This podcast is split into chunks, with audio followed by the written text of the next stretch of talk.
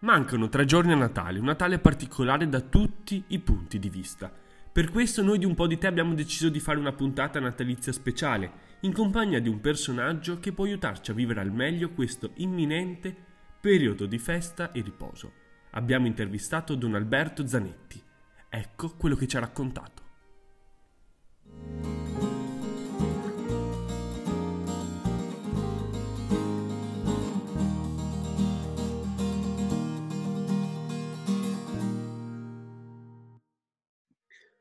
Eccoci qua, puntata natalizia, quindi gli auguri ve li faremo a fine puntata. Però intanto si respira già l'aria, l'aria di Natale, la, la, festa è fra pochissimi giorni e per prepararci al meglio per, per il Santo Natale abbiamo chiamato Don Alberto Zanitti, che saluto caldamente. Benvenuto a un po' di te, Don Alberto. Grazie, grazie Andrea, grazie dell'invito. Allora, dici bene qual è il tuo ruolo adesso, perché tu non sei, tra virgolette, un semplice prete. Cosa sei? Cioè, non, non sono un, un, un, prete parroco, sono un prete di curia, eh, sono un prete che lavora nell'ufficio catechistico diocesano come direttore e che da gennaio sarà formalmente impegnato anche alla CEI, alla Conferenza Episcopale Italiana, come aiuto di studio all'Ufficio Catechistico Nazionale. Ma si può dire che sei un pezzo grosso? No, no. assolutamente. Spero di non ingrassare, Ah, vabbè, però le feste adesso si avvicinano. Spero che probabilmente non si potrà fare troppi giri, però si mangerà, sei pronto per mangiare? Eh, certo, insomma, Natale vuol dire anche tavola. Speriamo certo. che si possa godere un po', ecco, soprattutto anche della compagnia, della tavola. Esatto, così dimentichiamo per un attimo la situazione che, che stiamo vivendo. Allora, ci hai detto chiedono Alberto, ma chi è Alberto? Ma in fondo è una domanda che, um, per dire chi è Alberto, per me vuol dire andare a prima, a prima dell'ordinazione, perché um, Alberto e Don Alberto non sono due persone, sono due tempi della mia vita, ecco, il prima e il dopo.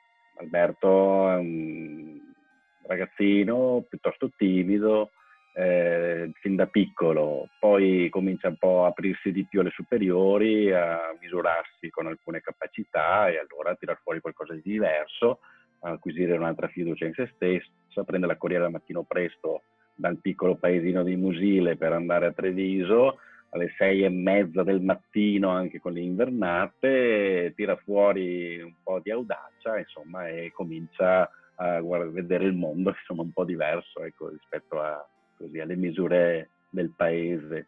Beh, dopo, dopo, le superiori sono entrato in seminario e poi appunto nel 2003 sono stato ordinato sacerdote.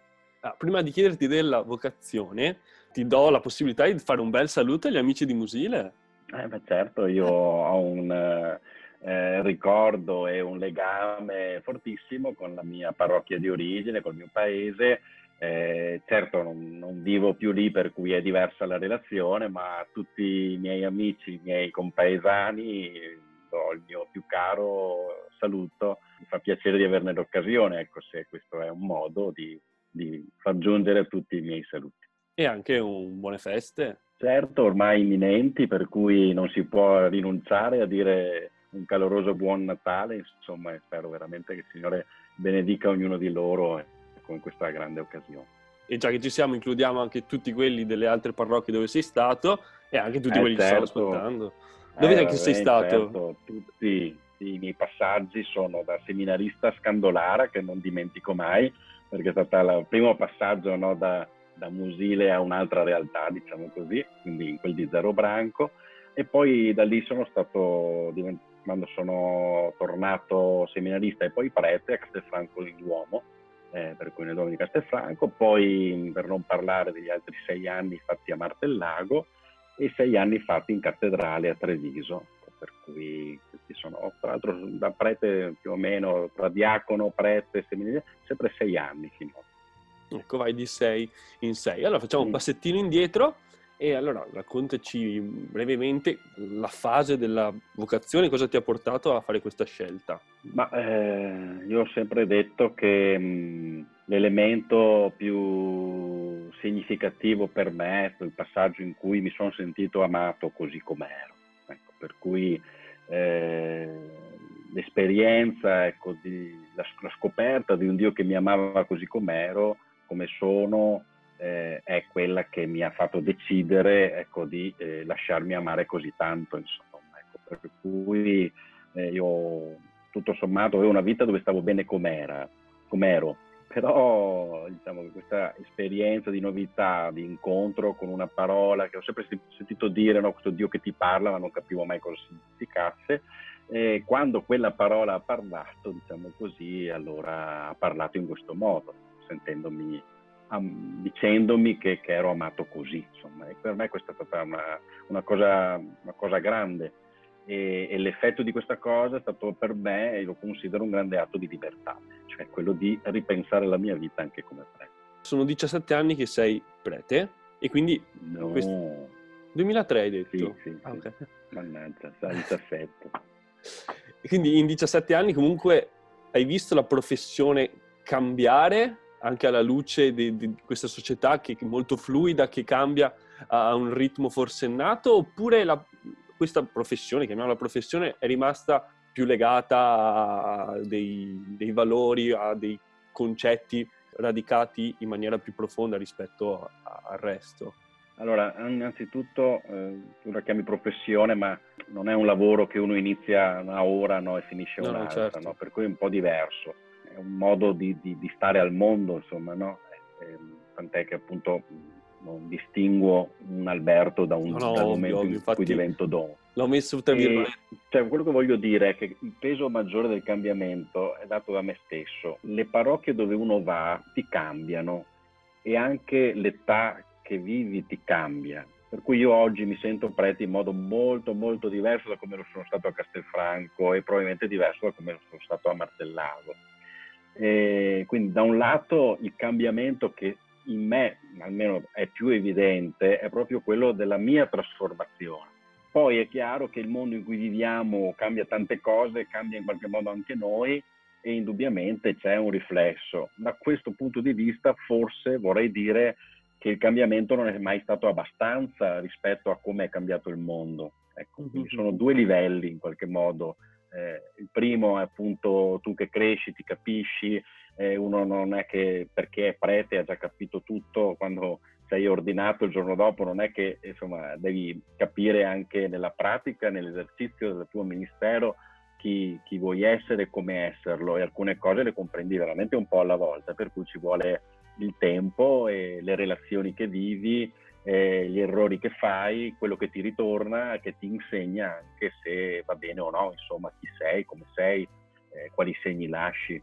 Eh, d'altro lato, appunto, c'è sicuramente un mondo che chiama, che un po' alla volta si impara a capire e che chiede dei cambiamenti. Da questo punto di vista, però, sottolineerei ecco, che forse i cambiamenti eh, beh, dovrebbero essere anche qualcosa in più ecco, di quello che si è riusciti a vivere. E mentre dal punto di vista tecnologico, si parla molto di tecnologia, comunicazione, sono cambiate le cose, cioè anche beh, i preti si sono dovuti, tra virgolette, aggiornare. Questo comunque è, un punto dolente, nel senso che la tecnologia in fondo non è ancora entrata nel, nel, nel sistema pastorale e adesso ci è entrata violentemente come, come, che ne so, alla stessa maniera è entrata a scuola, insomma in tanti altri ambiti ci si è dovuti adattare immediatamente all'unica forma possibile.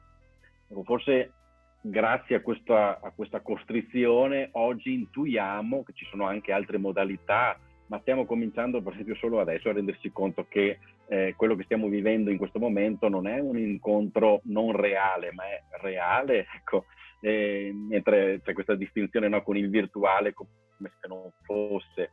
E, ehm, cioè, impariamo un po' alla volta ecco, a riconoscere questo ambito come, come uno spazio relazionale che non completa le relazioni, ma che sicuramente eh, dà un contributo, dà un modo e forse ci aiuterà anche in futuro, non è che dopo il Covid faremo a meno di tutto questo, mi auguro, nel senso che un utilizzo intelligente ci, ci favorirà, insomma, magari qualche spostamento in meno, qualche attenzione in più anche all'inquinamento che non serve fare nel momento in cui possiamo dirci alcune cose in un altro modo, eh, senza nulla togliere la necessità dell'incontro, perché per noi, come siamo fatti a livello antropologico, e di più ancora per la fede che viviamo, non possiamo ecco, esprimere diversamente che nell'incontro la nostra comunione, insomma, piena. Ecco. Per cui, però, ecco, sicuramente ci è stata messa davanti un, una, una, modalità ecco, che in qualche modo forse era più guardata con sospetto prima che come possibilità, eh, oggi, questo, grazie al cielo, c'è, c'è molto di più e, e, e, qualcosa nel quale evidentemente abbiamo dovuto entrare, insomma, starci. Eh, vent'anni fa avessimo avuto il Covid, eh, avremmo forse al massimo fatto una telefonata mandando un messaggino, mi pare, con 100 spazi eh, e questo sarebbe stato il massimo che potevamo avere. Grazie a Dio oggi eh, c'è tutto questo e abbiamo forse patito anche molto meno grazie a questo. Da qui il cantiere che, che, che, è nato, che si è aperto finalmente, non direi di più, cose di cui imparare perché abbiamo anche visto cose eh, insomma, vabbè, si perdona a chi, per, a chi, si cimenta, a chi inizia, no? ma abbiamo visto anche cose abominevoli ecco, dal punto di vista dell'utilizzo e delle mediazioni, per cui sì, ma anche no. Eh, sì, di più, ma meglio, ecco. Esatto. Eh. Prima di, di chiederti del Natale, come hai passato questi mesi, soffermandoci magari il periodo del lockdown? Sono stati mesi impegnativi, per me molto impegnativi. Stare a casa non ha significato avere, come dire, tanto tempo a disposizione come per altri, no? non saper cosa fare. C'era una forte inquietudine a cui corrispondere, eh, che era data appunto da una situazione inedita. C'era a livello personale anche il desiderio di saper stare, capire cosa voleva dire per me stare dentro questa situazione. Era evidente che era una situazione grave, che è una situazione nuova, sono le gravi situazioni o insomma queste condizioni qui che eh, probabilmente danno, creano anche l'occasione ecco, di eh, innescare qualcosa, una scintilla per dire sì, eh, c'è una creatività ecco, che, si, che, si, mette in moto, c'è qualcosa, per cui il desiderio di, di non mancare ecco, questo, questo profilo, no? di, di saper porre una novità. Io, tra l'altro, insomma, nella esperienza di fede che abbiamo, come dire, c'è un tempo provante, ma non è un tempo da buttare, è un tempo nel quale comunque eh, qualcosa mi viene detto, eh, c'è una chiamata da interpretare. E, mm, se mi sono tolti tutti i mezzi che avevo prima, i modi di prima, a qualcos'altro devo, devo capire. Ecco. Io mm, nel mio ufficio di curia servo l'annuncio, capisci? E non c'è un tempo in cui la Chiesa non annuncia eh, se non ho il modo di farlo come, come, ieri, vuol dire che oggi devo capire come il Signore vuole che io mi ponga, insomma, no? Per cui la tensione di quei, di quei mesi è stata proprio quella di, di, dover, tra l'altro, nel nostro compito, nel, nella, nell'equipe dell'ufficio, aiutare per esempio i nostri catetisti a mantenere un contatto con i loro ragazzi, che ecco, anche lì una partita di, di persone non avvezza a mezzi eh, informatici, per cui c'è una difficoltà, eh, però anche a reggere nell'idea che appunto non c'è un tempo in cui l'annuncio possa essere smorzato. Adesso il Natale arriva un periodo comunque difficile, non in termini diversi rispetto a quello di marzo, aprile, però sempre mesi difficoltosi. Eh, si può dire che arriva nel, in un momento giusto in modo che tutti noi possiamo un attimo prendere fiato, renderci conto di come sta andando le nostre vite e col nuovo anno cercare di rindirizzarle verso la, la retta via. Mi spiego, si diceva ehm, ne usciremo migliori.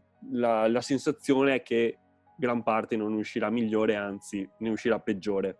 In questo senso, questo Natale cosa può rappresentare? Ma hai detto bene, c'è un modo di guardare il Natale eh, raffrontandolo a quello dell'anno scorso o degli anni passati, insomma, no? E quindi leggere tutto quello che mancherà quest'anno.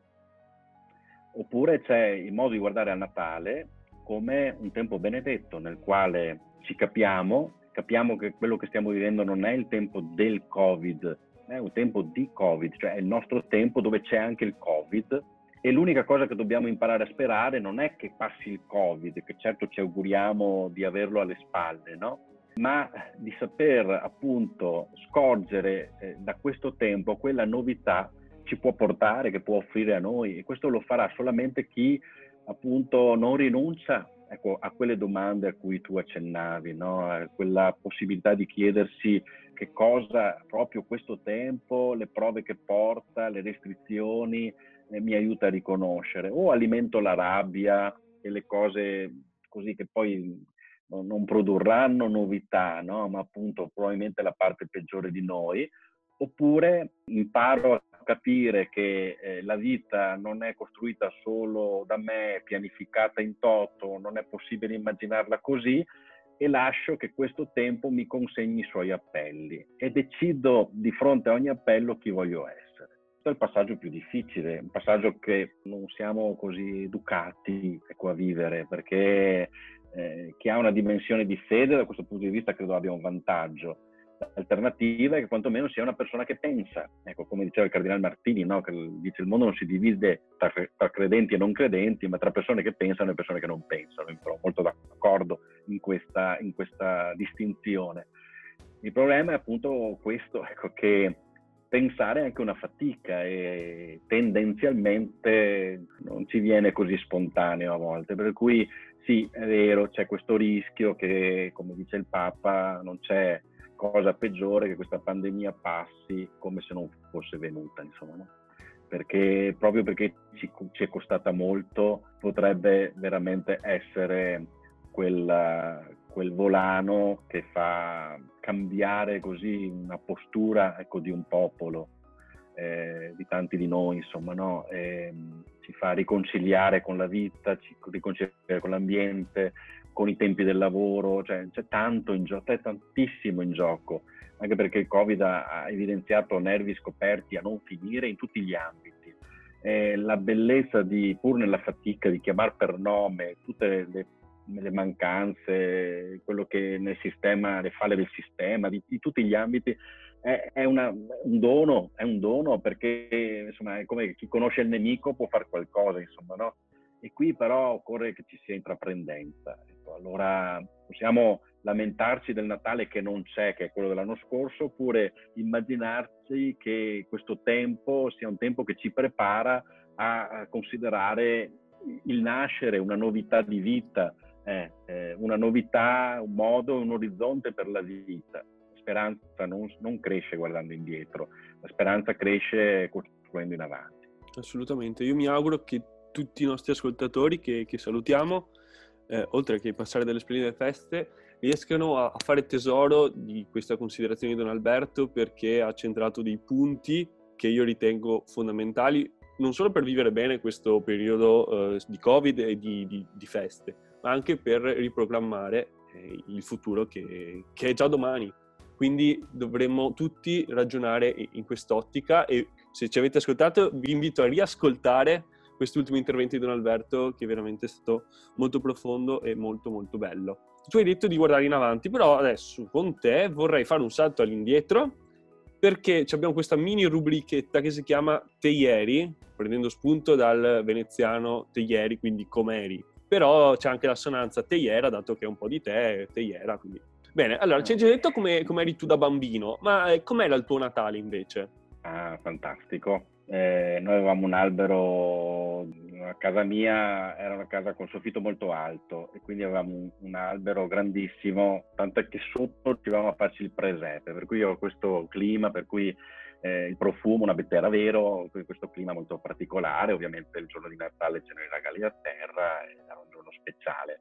Ogni sera del, del tempo di Natale chiudevo la, una, una, porta che dava alla, alla zona notte, insomma la, lo socchiudevo piano piano perché non potevo perdermi le lucine dell'albero e quindi vivevo di queste cose piccoline, insomma il mio Natale però aveva questo profumo, il profumo dell'abete, il profumo eh, di un clima particolare così. Poi il momento clou era, era in chiesa, la messa di mezzanotte, io nella parrocchiale di Musile ci sono le stelle eh, sul soffitto, stelle mm-hmm. dipinte e quindi il giorno, sì, la notte di Natale, quel vedere era magico, ma per un bambino era straordinario. Insomma. Mentre c'è qualcosa che se potessi tornare indietro ti piacerebbe fare o rifare o fare in modo diverso?